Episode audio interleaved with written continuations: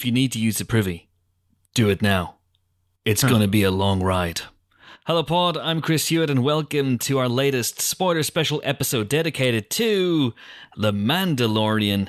And this one will see us happily munch on the eggs of the Jon Favreau penned, Peyton Reed directed second episode of the show's second season, aka Chapter 10, aka The Passenger. It's basically a remake of the Antonioni classic, only with more ice spiders, frog lady nudity, and Richard Ayoade voiceover. And joining me to discuss the episode in all its chilly glory is a veritable idiot's array. Geek Queen, Helen O'Hara. Hello. How are you? I'm very well, thank you. Excellent. I'm, I've just about recovered from the ice spiders. Yes, indeed. Oh my god. Nightmare fuel. Speaking of nightmare mm. fuel, nerd twat James Dyer is also here. I, I must insist that we reinstate my old title. I'm resenting this nonsense. It was far too Uh, respectful. but hello. Why not, like, maybe he could be the nerd bishop? You know, I think it's important Hang he's on. a rank lower I was than an queen. emperor. I know, but you that were a never rang true. self-declared emperor. That's right. It didn't you know? That seems to be all the rage in politics these days. It left. Yes, it's true. Well, you've you've gone you've gone the way of the dodo, just like your your fella. Um, what's his name? Anyway, it doesn't matter. Uh, and last but not least, of course, on the podcast we have Baby Yoda apologist Ben Travis, whose unquestioning, unwavering support of Baby Yoda must surely be wavering a little bit now that we know the little green guy is a genocidal maniac. Hello, Ben. Hello. Uh, I- I'm not a genocidal maniac. That's only You're Baby not, Yoda. and you're not a little green guy. That we know of. Um, yeah, it's been a. Tr- it's, well, in some ways, it's been a difficult day because I've had to confront some awkward home truths about about my boy. At the same time, it's been probably the best day in the world in that I did today receive a Baby Yoda plush, and that's not the only bit Oh. of Baby Yoda related post that I got today. Ah. because Really? I, I, I hate to be um, so ridiculously on brand, but I bought a pair of Baby Yoda trainers, and they have arrived today, and they are truly glorious. How did you manage to get those?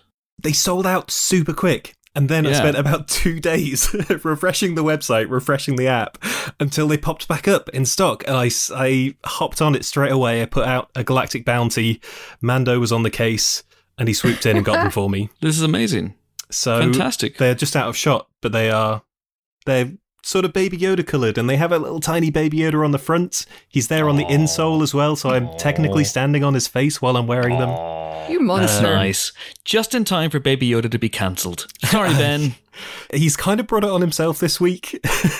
We're having a Baby Yoda cancellation party later on, on over on Twitter. Join us, everybody. Use the hashtag. That that greedy motherfucker. We'll get to that. We will get to that and the implications of that and all sorts of stuff uh, later in the episode. Anyway, to the recap because I'm going to do recaps again. Uh, so in this episode, there is no Timothy Olyphant at all. A minute's silence, if you will.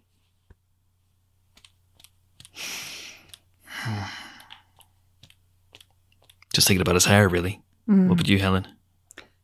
Yeah, sure. And his smile. Hair and his general smile. face, mainly. General body. face. Person. Buttocks. I mean, no. Mm. Not like specifically. All right. But you do you, Chris. You know, I respect that. Anyway, despite that, despite the absence of Cobb Vanth, it is a good episode, I'm saying. I really liked this episode. I thought it was a lot of fun. Mando and Baby Yoda are ambushed whilst racing along on Tatooine on the speeder bike. They make it back to Mos Eisley, where Peli Motto introduces Mando to a frog lady, whose name on the subtitles of the Disney Plus episode, as I watched it for a second time today, is Frog Frog Lady. lady. she wants passage on the Razor Crest to a nearby planet where she will raise her spawn with her husband. In exchange, she will tell Mando where some of his fellow Mandalorians are hiding out, the lazy bastard. But trouble looms. Pursued by X-Wings, Mando crash lands on Not Hoth, an icy planet. if that weren't already enough, Baby Yoda is hell-bent on eating all the Frog Lady's kids. and frankly, anything he can get his hands on, but he soon learns a valuable lesson. Never eat an ice spider's brood. And the episode ends with a very nearly destroyed Razor Crest limping through space, and Mando furiously calling the AA. That's the Automobile Assistance people, not Alcoholics Anonymous. Although the way this episode's going, Hey. you never know. Uh, anyway, that's the recap over. And guys, I think one day I may get tired of this show's formula and its rinse and repeat approach, but this is not that day. I had a blast with this episode. It was really fun. It reminded me quite a lot of episode two of the first series in that it was it was short, it was action packed. It didn't really move the overall plot along, but it was a really fun sort of thirty-five odd minutes of of just big blockbustery adventure. Obviously, the second episode of the first series was the um the one with the with the sandcrawler with the set piece crawling up the side of the sandcrawler and all the Jawas. And this time it was just Mando and Baby Yoda versus a load of spiders and trying to stop Baby Yoda from eating all the eggs. Like that was it. But it was great. I was happy to watch that for for just over half an hour. I've also been watching I've watched both of the episodes of this series so far in the morning with a big bowl of chocolatey cereal, and I think that is how they are designed to be enjoyed. They feel like very much like to be watched with your morning With cereal. cereal. Yeah. Um, and it's just it's just a really fun way to start a Friday. I would agree with that. I think it's it's fun now and again to have an episode that goes nowhere and adds nothing. Um, but as long as you're, you know, actually interesting along the way. I do have some questions. Like, so the frog lady said she has to get to her frog man by an equinox. But when we're Mm. talking multiple planets, what the fuck does an equinox mean? Like, what? Like, where is that coming from? If there's only one planet that can support her and her husband, and her husband's off there already homesteading or something, while she, I don't know, does the space shopping, like, or you know, does the space executive management? I don't want to stereotype her, but Oh, like, what equinox is is is the one we're talking about? Maybe she means lockdown. Maybe she's just desperate. She's got Maybe some she blue does. roll. She's got some tinned goods and her baby eggs, and she's trying desperately to get back because before Big Sainsbury's So shuts on this planet. Maybe equinox means baby Yoda. She needs to get her eggs fertilized before baby Yoda eats them all. Jimbo, what did you think of this episode? I enjoyed it a lot. As I was saying last week, um, this this is where I think the Mandalorian shines. I think just you know spending time with these characters, doing something that does not involve giving Baby Yoda back to his people, and just you know having fun with it. And this isn't even. You know, it's not what I'd call massively reveling in, in, in Star Wars lore. Admittedly, we have X-wing pilots in there, including the excellent Trapper Wolf, but more on that later. You know, it's just fun. It's a romp. It's an adventure. Baby Yoda is incredibly cute. There are just there are delightful, delightful Baby Yoda moments in this. Like the little the little baby noises he makes when he's running to the little sort of cooing sounds, which I think stepped up a notch in this one. It was funny. It was kind of heartwarming. It had excitement. Who doesn't love giant, you know, carnivorous ice spiders? I do not. Helen does not. I, I think, and I think we will have. I think next week we are likely to see a, you know, Temuera Morrison turn. I think something will happen next week because I think the format of this means you can you can have a couple of like fun episodes, but I think we probably need something that feels a little bit more meaty and seismic to happen. But that said, I thought it was great. Loved it. I mean, if it is following that sort of formula from the first series, it was episode three where that plot really started to kick in, wasn't it? It was episode three when he took Baby Yoda, when he betrayed Werner Herzog, and uh, when it all started to kick off. So um, I wonder if it is still following very much that pattern from from the first series. Chris is waving his uh, Werner, Werner Herzog Funko Pop that he picked up just before lockdown. It was his emergency supply. Forbidden Planet had a discount sale on the client Funko Pop, just five pounds. Did it come with a free libation? Mm. Libation not included. uh, but yeah, so much, so much fun. Uh, listen, I think I finally hit upon what this show is. This show is Jack Reacher in space, and I am totally and utterly okay with that. And I couldn't give a space tinker's cuss if the grand overall narrative isn't advanced that much in episodes. Basically, Mando turns up, he goes into a different planet or a different town every week. He beats something up, usually a monster, and then he leaves. That's Jack Reacher. That's Jack Reacher in space. And I think this is a great template for what the Jack Reacher show is going to be on Amazon Prime Video whenever they get round to that.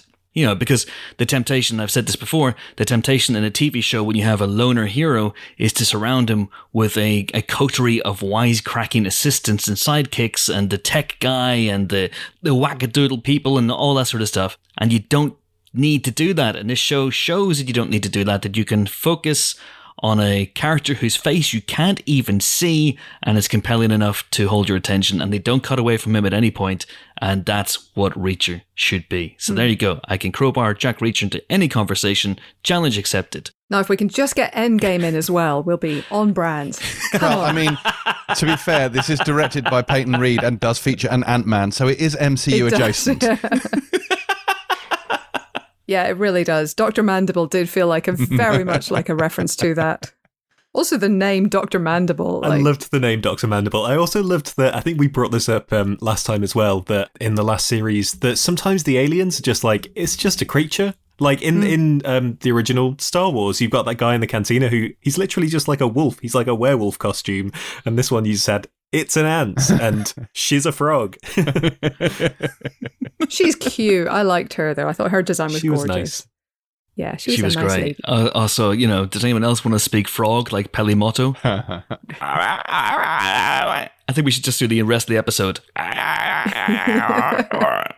Yeah, Peli Motto with her commitment to bringing back the mullet and bringing away the eyebrow is um she's growing Wow. on me as a character a lot. If she's this season's Kuiil, then she's going to be killed horribly uh, towards the, the end of the season. So, you know, the funny character who helps Mando. Although, isn't it a bit convenient? I mean, Mando does not have to do a lot of hard work here to get information. He just shows up on Tatooine last week, bumps into Peli Motto. She he goes, "Do you know any Mandalorians?" She goes, "Yeah, I do actually. There's one out there by Mos, Mos Pelgo." And he goes, "All right, I'll check it out." Then he comes back and he goes, "Ah, duh, dead end, dead end. And know any Mandalorians?" And she goes, "Well."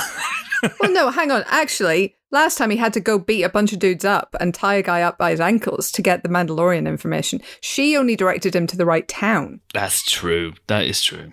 And this time, she had he had to basically bribe her to bribe Ant Man to give her the lead to Frog Lady, who will get her, him in touch with Frog Man, who will presumably maybe have the information. So it's a little more col- colluded. Yeah, okay, fair enough. But he just walks into the cantina and she basically goes, Oh, couldn't find any Mandalorians. And then Ant- Ant-Man is going, Oh, actually, I, I know shitloads of Mandalorians. Oh, you should have asked me. So it just seems a little convenient. Do you think there's a, a little um, plaque in that booth, like a memorial? Is that the booth? That's the booth. I mean, I think it's the booth. Isn't it the booth? It looked like the booth.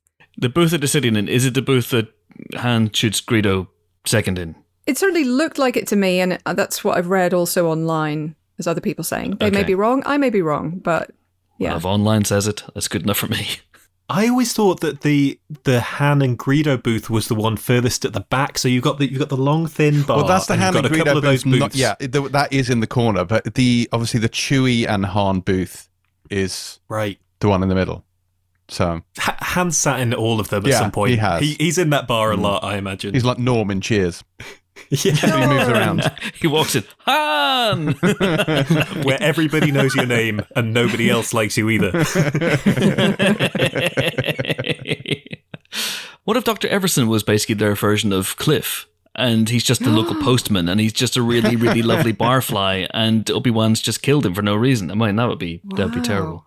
I mean, that, that whole bar must be just covered in little memorial plaques in my hmm. head now. like, that's just what I've got. You just like, you know, in memoriam greet him, like just everywhere. I'll be It's like the destinations on the front of a bus. They just have a lever, and they just they just pull it around, change it depending Yeah. on who's sitting there. Yes, so let's talk about the cold open of this episode, or should I say hot open, because Yay. it starts on Tatooine.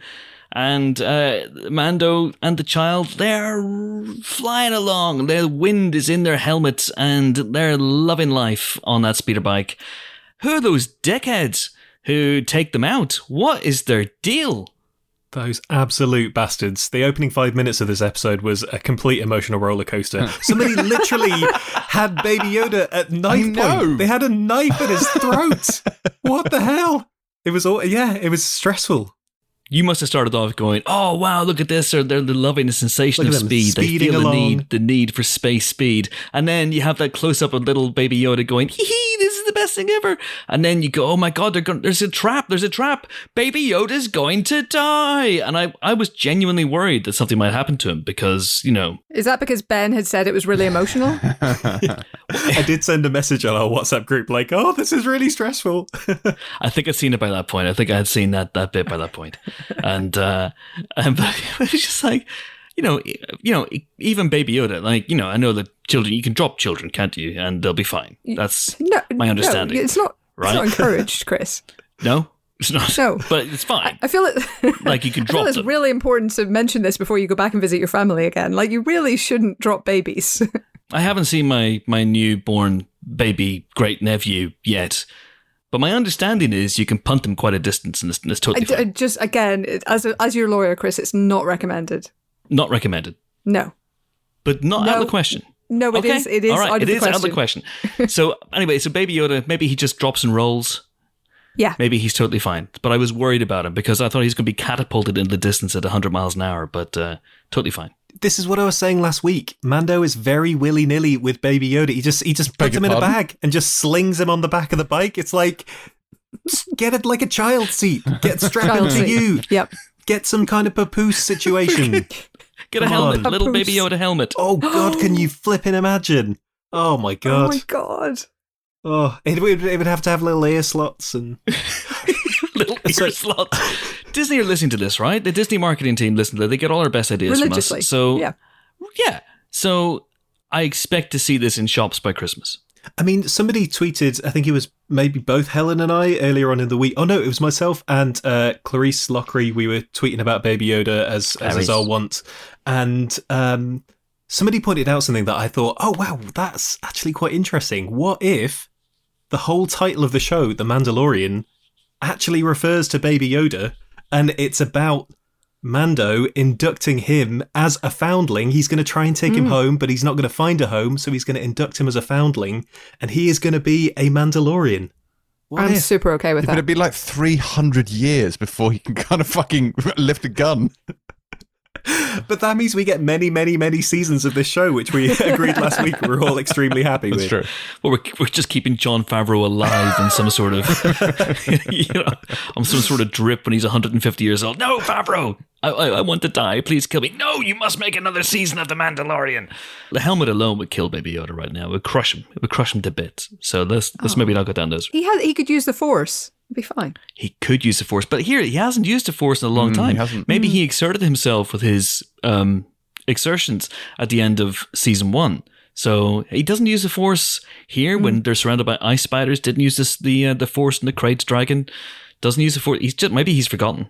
He is Possible. slacking a bit. They also sort of teased that with the um with the sort of previously on the Mandalorian thing. They showed him doing Forcey things, so I was expecting a bit of Baby Mm. Yoda Force usage this time around. Maybe they're saving that towards the end of the series again. It seems to be something they build towards in big dramatic moments. But if it doesn't get more dramatic than the Krayt Dragon and all the ice spiders and all of Yeah. that, then I mean, they, those would be good times to use your little force powers. Do the magic hand thing. Do the magic Absolutely, do the magic hand thing. Yes, Ben. Uh, also, there is there is a slight nod to his force sensitivity in this episode when he, before we know that he's eating the eggs, he goes towards the the jar of eggs, the lovely, delicious pickled eggs, and he puts his hand on them, and they seem to move towards him as if they can sense his forceness, fortitudinous. Is that a word? No. because I thought, oh, he's going to eat the eggs. When he starts looking at the uh, at the jar, I thought, oh, he's he's a hungry little fella. You know, as as we see as we saw in the first season, as we see here in another Funko Pop I have, it's the one of Baby Yoda with the frog in his mouth because he can't help himself, can he? He's just a hungry little fella. And he's got a lot of growing to do. He's got to he's got to put another three or four inches on before he's fully grown. So he's he's always snacking. He's like Brad Pitt in a movie. He's always snacking. The resemblance stops there, but, but otherwise he's like he's like Brad Pitt. Um, but that don't impress me much. What does impress me much is his, his prodigious appetite. And I thought he's going to eat these eggs. But then when they started reacting to him, I thought, oh, there might be something mystical going on here. What, what did you guys think? Yeah, I had a moment of hoping for that, and um, I actually didn't see the egg eating coming because I assumed that he would be better than that. I had just seen him like slavering over the meat as it was cooking, so I knew he was hungry. But yeah, I I, I didn't see his his egg habits uh, from afar. I was worried when he was eyeing them up, and then when he went over and just put his hand on the glass, I thought, "Oh no, he's just he's just intrigued. He just wants to know what's going on with all these floaty eggs." And then he started popping them in his mouth, mm. and then there were so many he didn't stop at one. He was like me with a big tube of Pringles. They're suddenly all gone, and you don't know what's happened. Well, once you pop, The you thing know. with that moment, though, is it's not like this was like a bit of like a, a bit of a giggle. Oh, it's a funny thing. It's- It's actually really traumatic. It's like you're eat this woman's this spawn had final eggs, and fucking baby Yoda's noshing on them like monster munch. You're like, you fucking little monster. Mm-hmm. Yes. Yep. She, she had made a big deal about the, the sheer lengths that she was having to go to to try and propagate her entire yes. species. Mm. I think she said line, so I want to make. it's- I it's want her it to family be, I think it's isn't it? their Yeah, it's- plan, the it's family not line. extinction. Yeah. Oh, that's fine then. Let him have the eggs. Come on. He's Yeah. hungry. Wow. I just, Wow. I just, yeah. I, I, I was thinking, I was watching, it, I was thinking, I don't think this is as cute or funny as you think it is. Like, it's actually quite horrible. But this is and it's interesting, isn't it, about how they portray Baby Yoda and and it's kind of this theory of children being innocents in the sense of being absolutely balanced between dark and light, you mm-hmm. know, and which I don't actually think is true because there is, you know, humans are born with most humans anyway, maybe not Trump, are born with um, the, the capacity for empathy and the capacity for compassion, basically, and and, and so that's not just There is goodness learned. in him. I have felt it. Indeed. But I think they're they're very much treading a path here where Baby Yoda is absolutely balanced between sort of good and evil. We've seen him use Sith powers as well as kind of just traditional Force powers, and so there there seems to be a sort of he Yes. could go either way. So it is a little bit, I think, of a struggle for his soul as well as everything else. But also Yoda was pretty earthy. I mean, he was not a vegan, so I, you know, and no disrespect to vegans, please don't at me. But he, I think he wasn't, you know, that concerned. I think he saw life in everything and therefore didn't discriminate in what he ate. So maybe, maybe I'm reading too much into it. Well, listen, I, I I have a theory as well. Ben has a, a big theory about what the title of the show is going to be. Uh, I talked about this last year. Well, last year was it this year? Christ, how long have we been in lockdown? What year is it? Who's the president? Uh, genuine questions right now, which hopefully we'll have answered by the time that you're hearing this on Monday. But right now it is Friday. It is five forty-two. And what year is it? Who's the president? Are valid questions. Anyway, so I was looking at this episode, and I think we project a lot onto Baby Yoda because he's so gosh darn cute, and he looks like Yoda, who is the ultimate force for goodness in the Star Wars universe. And because of that, we assume he's going to be good, but every now and again he'll get a temper on, or he'll eat an innocent species, um, or be genocidal. I'm beginning to wonder if the ultimate big bad in this show isn't Moff Gideon or Boba Fett or whomever. It is right under the Mando's nose, and it's Baby Yoda himself. There's a twist. How's about that? He's Keyser Sozeing the shit out of this all along. As they say on the internet, thanks, I hate it. I don't want any part of that. I have I have received your theory and I have returned it immediately. I, I think it's I think it's something uh, trying to sort of draw out the, the light and the dark of Rey. It's another thing with the little baby Yoda and trying to they can't make him evil. That would be that would be absolutely insane. Oh, wow. So you're just judging by appearances now? So something that looks good must be good? Oh, so shallow. Yes. Wow. Ben. Basically that. I mean, when when has Star Wars ever had particularly complicated morality? I mean, that, that's fair. That's fair. I do think there's something here about neutrality because you, you see that in uh, Mando's conversation with the X-wing fighters. You know, he's very much trying to walk the line and just stay out of this whole good versus evil shit. Uh, you know, he and, you see that then in their response to him a little bit at the end when they're like, okay, well, we we now know, having actually done our reading, that you're not just wanted for breaking one person out, you're also due a reward for bringing three people in and for trying to save one of ours. So we're kind of going to cut you half of a break here. We will get rid of the giant spiders. We will not, however, fix your ship. Um, and there's kind of a, yeah, there's a studied neutrality in him that is a, a refusal to take sides that goes beyond what Han did, who's the only other character in Star Wars we've ever really seen try and sit the whole thing out. Yeah. What about Benicio del Toro's character? You know, we all remember his name in uh, DJ. The Last Jedi. DJ. Last How night's can I forget DJ that? saved my life. Good lord! And lord. then he immediately sold me out to the Exactly. First Order, and now I'm absolutely screwed. yeah, that's fair. That's fair. He also tried Yeah. to sit it out. It didn't, you know, go so well for everybody as a result. It's one thing saying I'm going to be pretty neutral here in a time of actual war, and another thing to be like, do you know what? I'm going to be kind of neutral and do my own thing in slightly more peaceful times. Obviously, the sense we're getting is that only five years after the fall of the empire, things things still aren't great. Things could be better. Mm-hmm. Things could be more peaceful, but it is not the middle of a, a, a period of war. It's maybe a time when it is a bit more acceptable to to just kind of be like, do you know what? I'm just going to do my own thing. These are all very valid points, but what do you make of the very, very last shot of the show, of the episode? Not the show. I mean, I haven't got a crystal ball or anything, um, but the last shot of the episode, which is uh, equivalent of that classic Simpsons episode where Homer says to Marge, "Marge, my friend, I haven't learned a thing," and you think that Baby Yoda has learned from his experience and he has realized what these eggs mean to Frog Lady, and you know, maybe they're even she's she's clutching the jar a little bit more protectively because she knows he's eating the shit out of her babies for one thing, but maybe they've also bonded in this this you know the crucible of their experience together, and then he just turns around and pops another one into his mouth. I mean, what's going on there? Look, in in Baby Yoda's defense, she she popped out a bunch more eggs on the ice planet. So I think they made a bigger deal of the fact that like, oh, she only has she's got this jar of eggs and she needs to keep them safe. I don't think she was laying more eggs. I think she was taking them for a swim. Yeah, Oh. She'd taken them out Yeah, she and she wasn't. was just swishing around with them in the bath. It did look a Yeah. lot like The Shape of Water, where uh, they line up all the eggs along the side of the circular pool. Had a real, real vibe of that going on. Also, it reminded me of um, I, I, if anyone was on Twitter uh, in the summer, in the great day of the Morrison's big sack of wet Oh. eggs. Mm. That was a very exciting day on Twitter in the middle of lockdown. Um, It really and was. It was basically the Mandalorian episode of of Mando's big sack of wet eggs. Technically, I'm still describing the cold open, but we seem to have moved on. I'll come back to that in a second. But is the is the scene in the Not Hoth day spa where Frog Lady goes and has a nice relaxing soak in the hot natural spring waters? Is this and you'll you'll tell me here? Is this the first recorded instance of full nudity in a Star Wars movie? The I mean, um, we don't see space anything. cow that Luke Skywalker milks is fully naked. C3PO has a bath in Star Wars.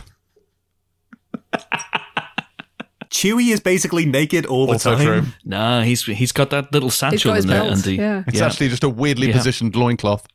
yeah. Not every species keeps its bits in the That's same very place, true. James. Chewie all keeps right. his in a bag.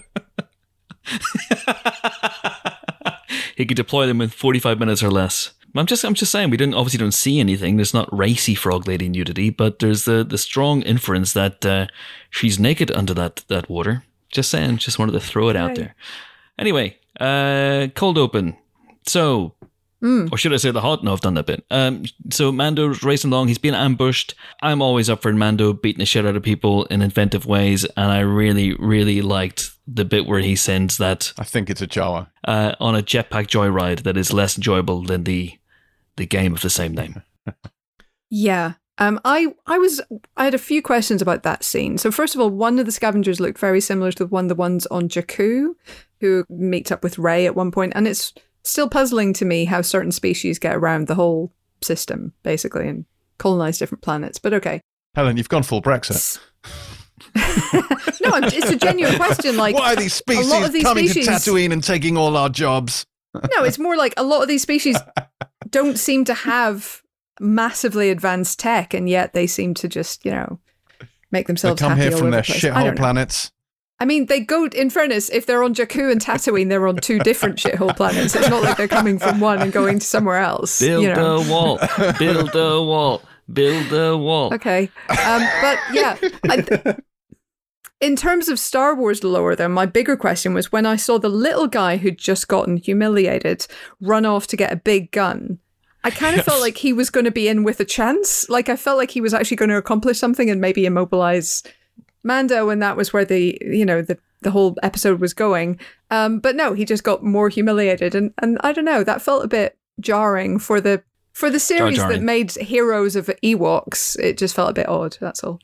That's a good point. But still a fun little action sequence. Oh, yeah. My question is who is responsible for those guys? Were they hired by someone? Were they being opportunistic? Had they seen the child, for example? Had did they know that the child was on Tatooine? Thought there's a big bounty on this child. We're going to get some cash. I thought initially they might have been paid by Boba Fett to get his Mm, armor so back. too. Perhaps. Yeah, you get the sense he's always got a bit of a target because everyone wants that Beskar steel. Like they weren't Mm. concerned about Baby Yoda. He had Baby Yoda at knife point. That wasn't what he wanted. That was a bargaining chip. Don't they mention the child? Like they say Yeah. the child, like even when they can't see it, it seems to be there after the child. Yeah. Mm. They're like, grab the child. Those shits. I really liked the moment where uh, where the gun whacked those two guys in the head at the same time. That was a very cool little action. Now beat. I have I I have I want to query you know the glass jaw effect in this particular episode. So not only did they get knocked over with a fairly light gun hitting them in the head, but at one point when the ship crashes, Mando gets knocked unconscious despite being encased fully in Beskar steel armor, and it wasn't that big a crash. I'm just saying. Well, maybe it just like rang his head. Yeah. I mean, it's like we've always discussed this vis-a-vis Iron Man. Like he must have padding inside his armor, or he'd be dead like That's a million true. times over. Shock absorbers, for sure. Shock Right, absorber. I mean, they're the best sports bra, so that makes sense. Mm. He's got great suspension. Really? Oh, are they? Oh, well, uh, bras. Yeah. Uh, Shock bras. absorber bras. Yeah. Oh God, women's things. Change the subject, please, quickly, someone. Well, as we all know, uh, George Lucas wouldn't Thank allow God. shock absorbers in Star Wars, so no one wears them there. True. I don't want to. Yeah, there's going to be no shock absorbers in Star Wars. That's, that's what. Uh, that's what George Lucas said. It's funny, isn't it? So he was no underwear in space. Gene Roddenberry was no, was it buttons or zips in space? But you know, either way, they're making it more difficult to get dressed in a normal fashion. It's harder to get your sexy on as well, isn't it? And I mean, it's easy in Star Wars because you're basically people are just walking around wearing dressing gowns, and as we discussed, many people are are nearly fully nude anyway. But in Star Trek, it's a little trickier. Anyway, So Mando goes back to Mos Eisley. Never mind shock absorbers. Does he have cooling fans in his armor? Because the hmm. temperature on Tatooine must be, I'd say, low twenties. but he's absolutely cool as ice, walking a long time. I thought it was going to maybe a a, a, reprise or a, a tribute to that great Better Call Saul episode from the last season where Jimmy and Mike find themselves in the desert for virtually end. You guys know, you because you're big fans of the best show on TV, right? sure, No, huge. Okay, your loss, losers. But anyway, he goes back to Mos Eisley, and uh, we've covered this bit. He has the card game, and Dr. Mandible's there, and it's a lot of fun. And then we meet Frog Lady, and Frog Lady is played by Misty Rosas, who has uh, been in various characters, I think, already on the show, but uh, does a really good job of of packing a lot of pathos into this character. I thought, given the sheer amount of prosthetics she's wearing, Mm. I think it helps to have giant eyes. it does, doesn't it? It's the Baby Yoda effect. Anything with big eyes is adorable. I think my favorite uh, subtitle of the episode, as, as Chris mentioned, she is just called Frog Lady. Uh, there's a moment in the subtitles that it just says Frog Lady speaking frog. And I just thought, some, somebody just thought, that'll do. That's enough. Did you notice, Ben, also that the the child speaking gibberish is a frequent subtitle? Yes, and also pretty much every time he's on screen, coos is on there. Yes. Because he's always just doing a bit of a. And when he eats those tasty, tasty eggs, burps. That's my guy. You monster. When you've eaten someone's eggs, burp. But yes, Frog Lady. And then, okay, so then they're flying through space and they have to go sublight because of reasons. And then the eggs. The eggs won't survive. the eggs, the eggs will not survive, you know, any time in a microwave, really. So then they meet Trapper Wolf and, lest we forget, and I have forgotten, Captain Carson Teva in some X Wings.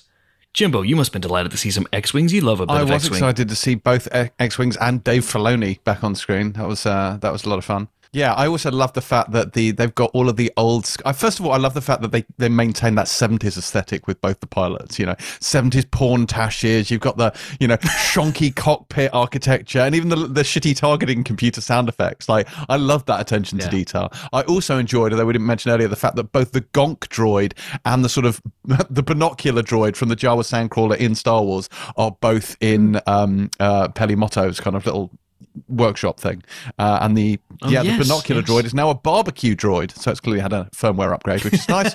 but yes, enjoyed seeing the X wings like him tangling with the New Republic. That's quite fun. Also, it was just kind of a, a little fun exchange where he's just like fly casual. Yes.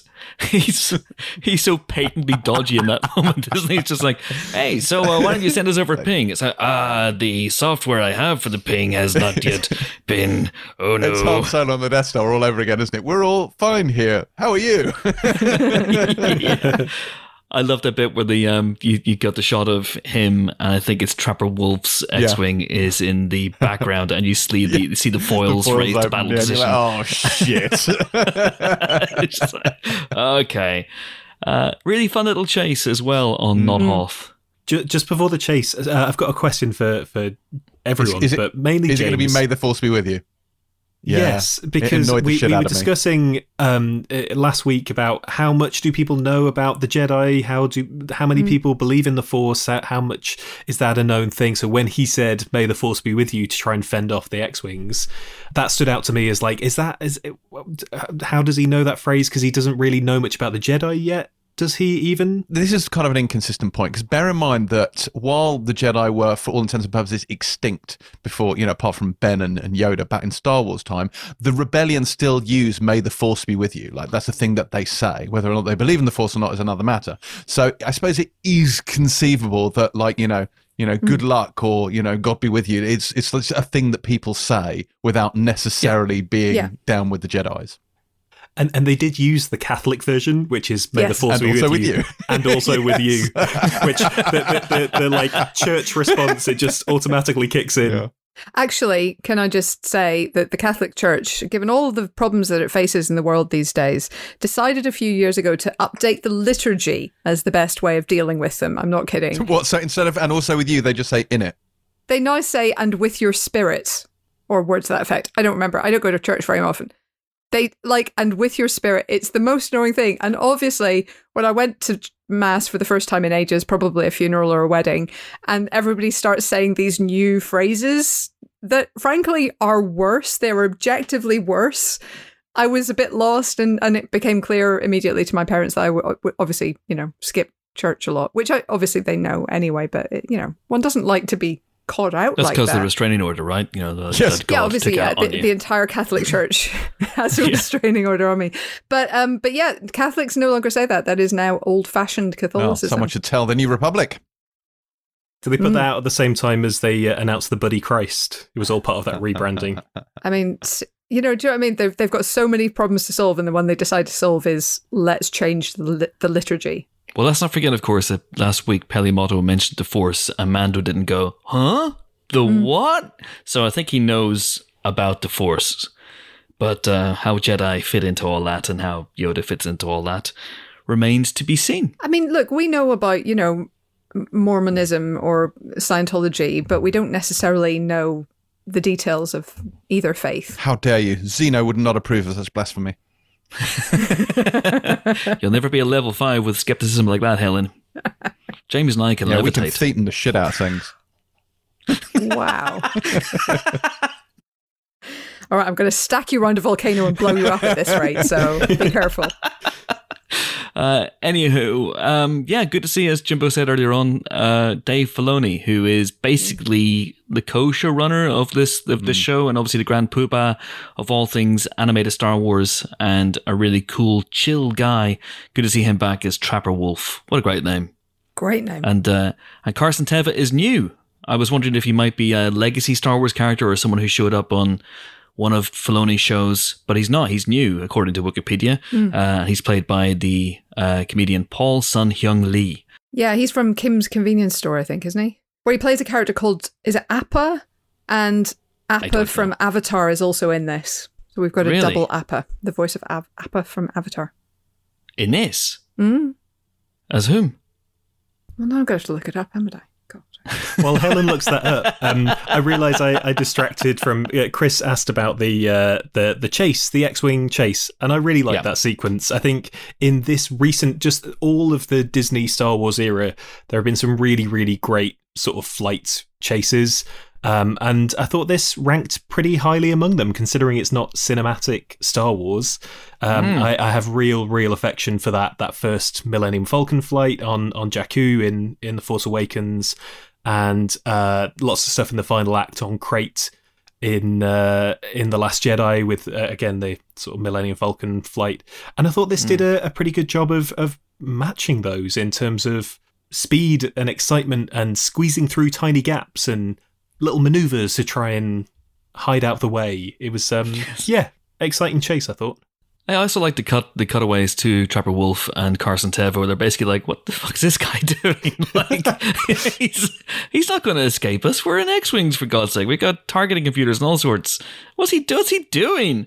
Um, but he does just enough, mostly by accident, to make you think that he's thrown him off the scent before they come back at the end of the episode as Deus X-wing Machinas. Very good.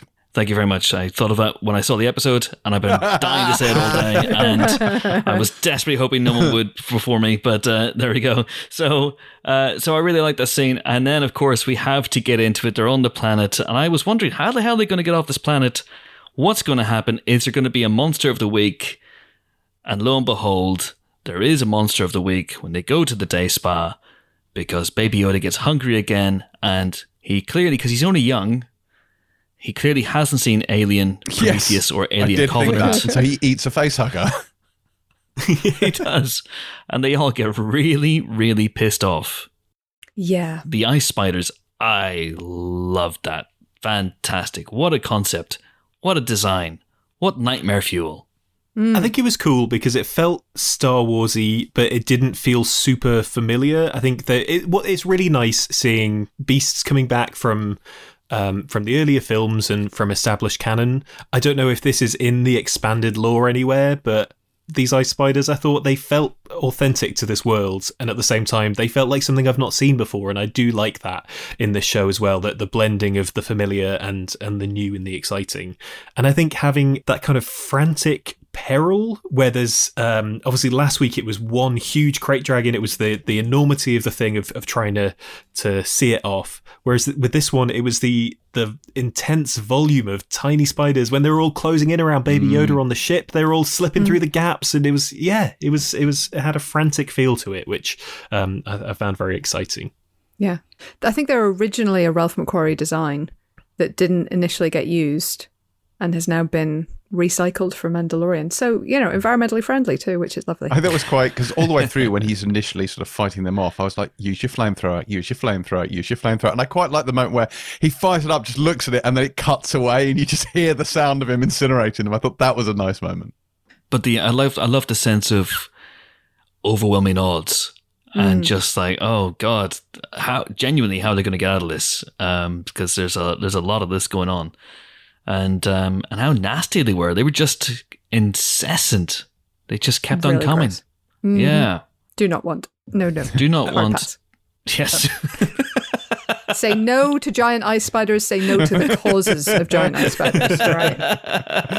the cause being Yes. eating baby spiders Baby When- Yoda's fault when again. the big one uh, yeah little prick Yeah, he really he really had a time of it this episode. Um, the I, the big spider I thought was very impressive. I thought that added an extra dimension as well when the legs started crashing through the front of the ship as well, and you thought, oh, there was an element of once they got back to the Razor Crest and they could shut themselves away in the cockpit that they were going to be okay, and then it amped up again uh, with that with that big Yeah. boy. And the, the work with the music in that bit was really, really good because you start getting this sort of triumphant Mandalorian theme. Oh, yeah, the engines are firing, we're getting away. And then boom, just crash down. What do we think of the return of Richard Ayoade as character whose name I had to look up? Uh, Zero from episode six, The Prisoner of. I knew that bit, but I couldn't remember his character name. I really liked that as a, a, a get around for Frog Lady not being able to speak common language, Huttese or whatever. Yeah, I thought that was smart as a as a way of yeah getting her to be able to interact more kind of properly with Mando, and also this this like it adds to this lived in feeling in the world that these things that he encounters in other episodes there are going to be bits just rattling around on the Razor Crest. It felt like a nice way of sort of tying everything in.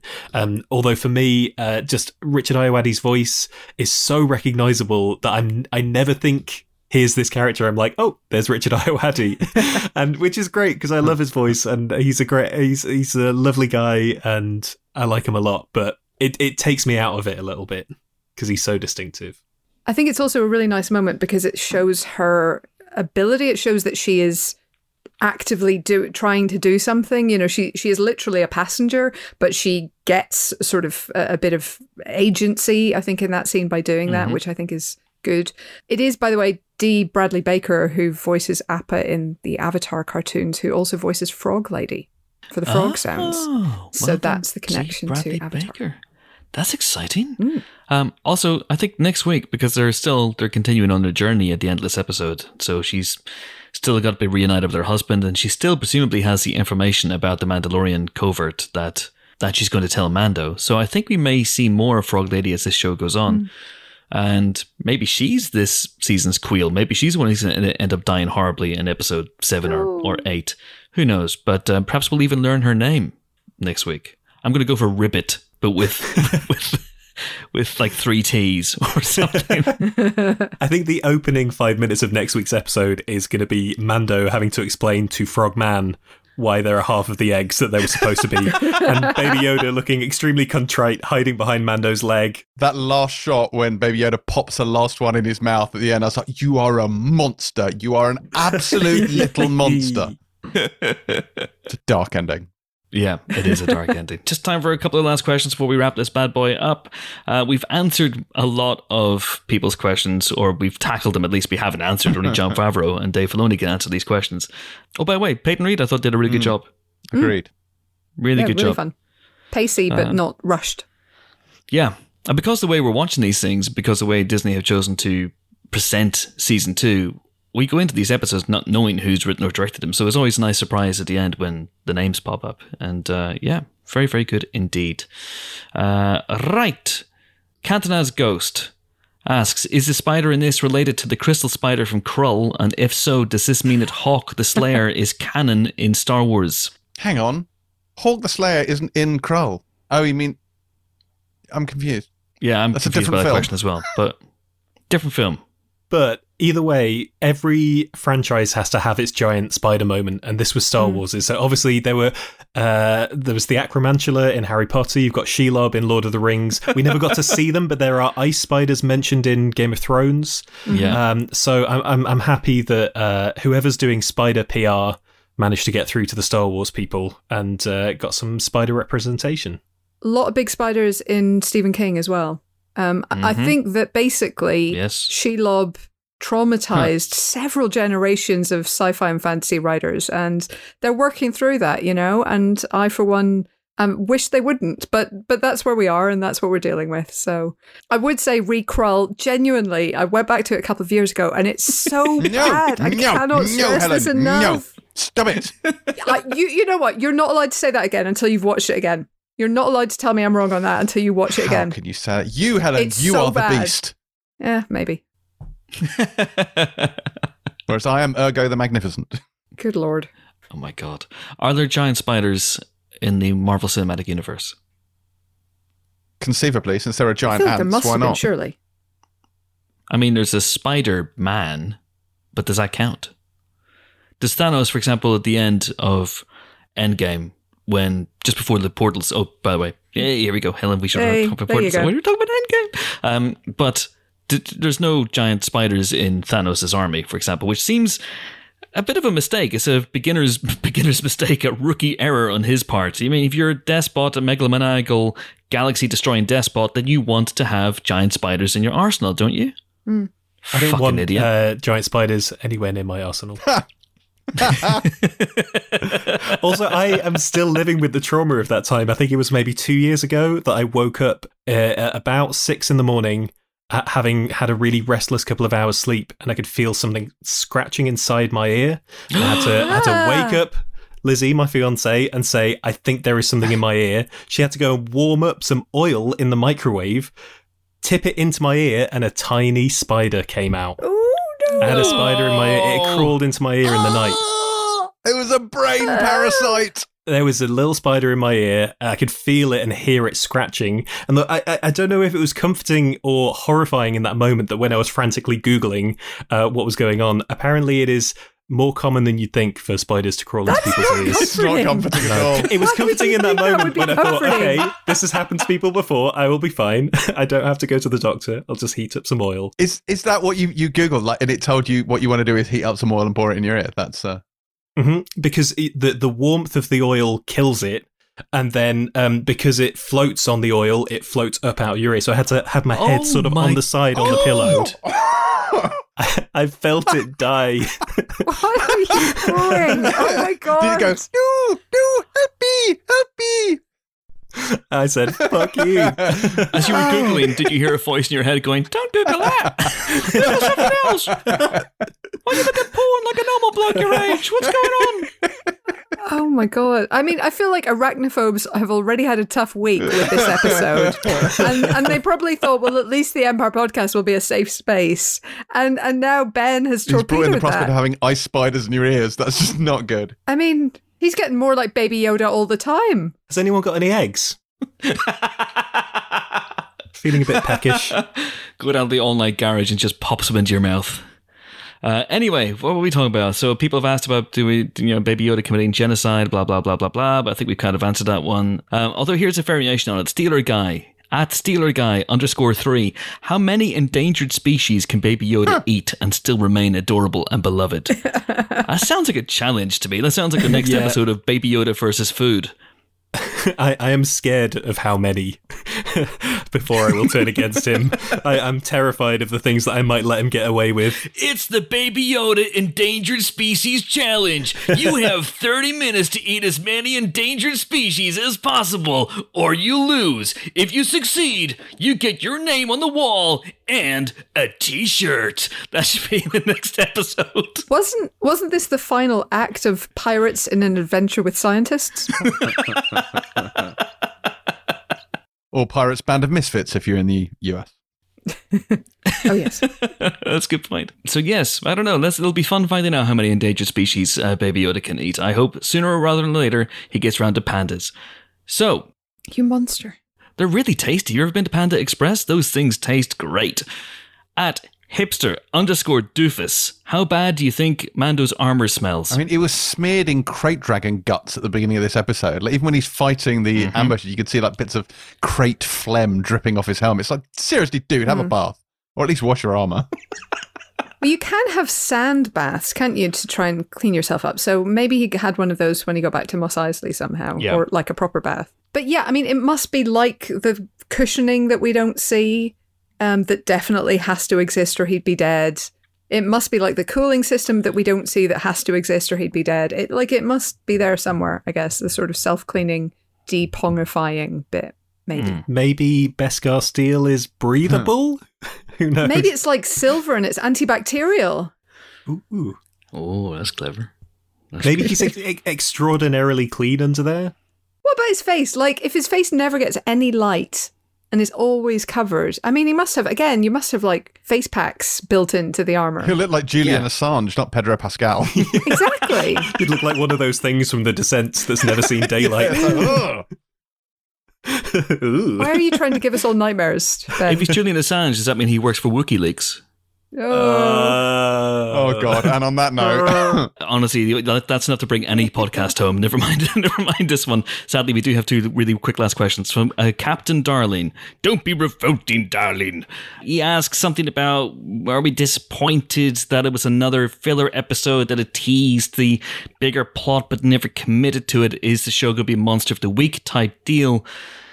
I said to him, you know, I think we, you know, this is what the show is, hmm. and that's, you know, as I said earlier on, it's Jack Reacher in space. But then he replied to that DM saying that this show, this this one, this episode, clearly emphasized parenting, and I liked how it showed that in the beginning. And parenting is a theme of the episode. Obviously, Frog Lady is a parent trying to protect her kids, and as is Mando trying to protect the monster that is Baby Yoda. And, and as indeed is the Ice Spider. Exactly. The Krykna is also just trying to protect its massive number of young. Because Yeah, what? like- it can't afford to lose one, please. Oh, it was Kevin. That was my favorite. No, you fucker. And also, how do you know? Like Kevin was in the egg. You know, we hadn't. Kevin hadn't formed personality or anything. Kevin could have been a twat. So you know, maybe it's a good thing that that um, they did that. Yes, unlike the other ice spiders, who- which are so delightful. raconteurs, if anything. Uh, they spin webs and they spin yarns. But what do we think of the parenting theme that runs through this episode? You know, do, do any of us have paternal or maternal instincts? I mean, how do we, you know, how, let's put ourselves in the man in the Mando's shoes and the Frog Lady's shoes. Cool. I mean, I think that's a any of nice us would die for Baby Yoda, like for sure, 100%. especially Ben. I would I would be uh, Steve Rogers throwing myself on the grenade. I think maybe what it was getting at was um, the the sort of we were talking about the complex morality that that it's it's difficult. Kids have like tiny tiny kids don't have a sense of morality. You have to guide them. You have to keep an eye on them. Uh, it, you got a sense of the chaos and the the when you have a kid, making sure it's doing the right thing, and also everything you need to do to make sure that your little eggs are going to be okay. I don't really know. I'm basically just the parent to this Huh. plush, and that's about it. But yeah, I thought it was interesting how it did reverberate through the episode in, in sort of Yeah. various different hmm. plot strands. Yeah, like from from early on, you have Mando saying to the the Jawa, "If you put one mark in him, there's no place you will be able to hide from me." Which Ben has said to us in the past when we have criticized Baby Yoda. So And I will say it again. so it's clearly something going on. There's a, Yeah. there's clearly a lovely thematic theme, and and you know Favreau's a dad, and you know he's. I'm sure he- you know he's bringing that to bear here as well. Uh, I also love the line. I wrote this down from Peli Motto. There is one small skank in the scud pie, which I might have to start saying on a fairly regular basis. the system that they're going to is the in the system of the gas giant Kol Iben, which sounds like a tablet you would take to alleviate indigestion after eating one too many frog lady eggs. And they're going to the estuary moon of Trask. Jimbo, are these new planets or are these? I have never been to either of those places, so I cannot say definitively. I suspect they are new. Sorry, hang on. Do you not believe in a place until you've been Well, I'm there? just saying the travel ban has limited my uh, my ability to explore the outer rim of late. So uh, you know, my, my, my intelligence is All behind. right. Trask. Oh, maybe Trask is a is a working girl connection. Trask Radio, the takeover that they're organizing, Harrison Ford, Han Oh, Solo. Oh my god, it all ties together. There's a Bolivar Trask in X Men. Yeah, I was going to say it's it's That's the right. Disney Fox crossover. This is this is the beginning, everyone. This is it. This is it. Strap yourselves in. And the last question comes from at Rob Matty C. Would you rather they surprised us with Temuera Morrison, as we discussed on last week's show, playing Captain Rex instead of Boba Fett? I know they announced he was playing Boba, but I think it would have been better if he appeared as Rex just as a twist. Well, actually, they didn't announce that he was playing Boba Fett. They haven't announced anything. All these casting rumors came from uh, the likes of Hollywood Reporter and whatnot, doing a little bit of digging around. So nothing official has been announced vis-a-vis Boba Fett. So yeah, Sure. maybe. As somebody who doesn't really know the Filoni shows, who is Rex? He's a clone trooper. He is a clone trooper, uh, the most uh, visible of the clone troopers. I, d- and I, uh, I'm, this is speaking as someone who did not particularly watch the animated series either, but uh, I know who Captain Rex is, if not a great deal about his story. Indeed, indeedly beedly. As someone who has spent time in the last week with my small nephew and watched quite a bit of Lego Star Wars cartoons on Disney Plus, particularly the Droid Tales, Right. those are the animated series that I'm currently hooked on because they relentlessly take the piss out of the prequels and sometimes the sequels as well and the original films, but mostly the prequels. Absolutely hilarious. And they're planning a holiday special in the next few weeks, which I think is going to wash away the taste of the original forever. It's amazing. so excited. Yes, I watched the first five minutes of, of one of those just before we started this on your recommendation and laughed quite a bit. Lots of very good gags uh, aimed at the prequels.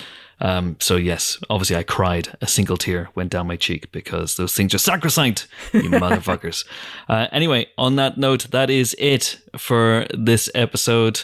Uh, discussing chapter 10 of The Mandalorian. Join us next week, every Monday, for more Mando related fun. It's going to be very, very exciting. Chapter 11. Don't know who wrote it, don't know who directed it, but we do know that Pedro Pascal, Baby Yoda, and a dwindling supply of Frog Lady eggs will be in it. So it's going to be very, very exciting indeed. But until We meet again until then, until that auspicious occasion. It is goodbye from Baby Yoda's eggs only diet, aka Ben Travis. He's bulking up. He's on that protein hit.